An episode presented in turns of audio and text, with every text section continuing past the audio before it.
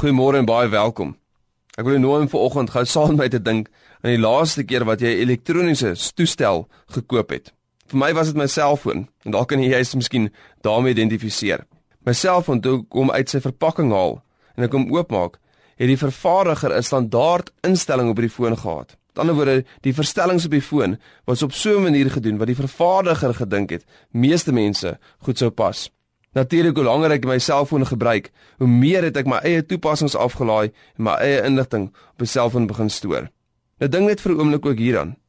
Dat net soos daai selfoon 'n default setting het of 'n standaard setting het, maar dat ek die eienaar my eie instelling daarop geplaas het, my eie stempel in 'n sin daarop afgedruk het. Net so kan ek en jy ook leef.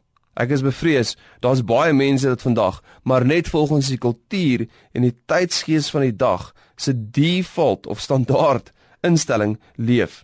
Hulle gaan maar net soos wat die omgewing en die samelewing van hulle verwag, eerder as wat hulle verantwoordelikheid neem vir hulle eie lewe en dit waartoe God hulle roep, seker maak hulle leef dit uit in elke dag en elke opsig.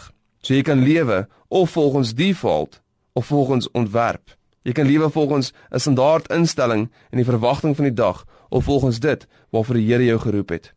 Jy kan lewe intentioneel en doelgerig of jy kan maar net lewe soos wat en waar die wind jou waai. Dink vir 'n oomblik saam met my hieraan dat jy behoort aan God op twee maniere. Jy behoort aan hom eerstens omdat hy jou geskaap het en tweedens omdat hy jou gekoop het.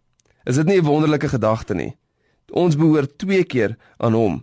Sy eienaarskap van ons is seker. En ek wil hê dit moet in jou hart plek vind en rus vind vir oggend. Ek wil graag een skrifgedeelte lees en dan daarmee afsluit. Efesiërs 2:10 Want ons is sy maaksel, geskape in Christus Jesus tot goeie werke wat God voorberei het sodat ons daarin kan wandel. Jy is God se maaksel. Hy het jou so geskape. Hou dit vandag in gedagte. Kom ons bid saam. Vader, dankie dat ons voorwaar aan U behoort. Mag U U stempel afdruk op elkeen van ons se lewens in Jesus naam. Amen.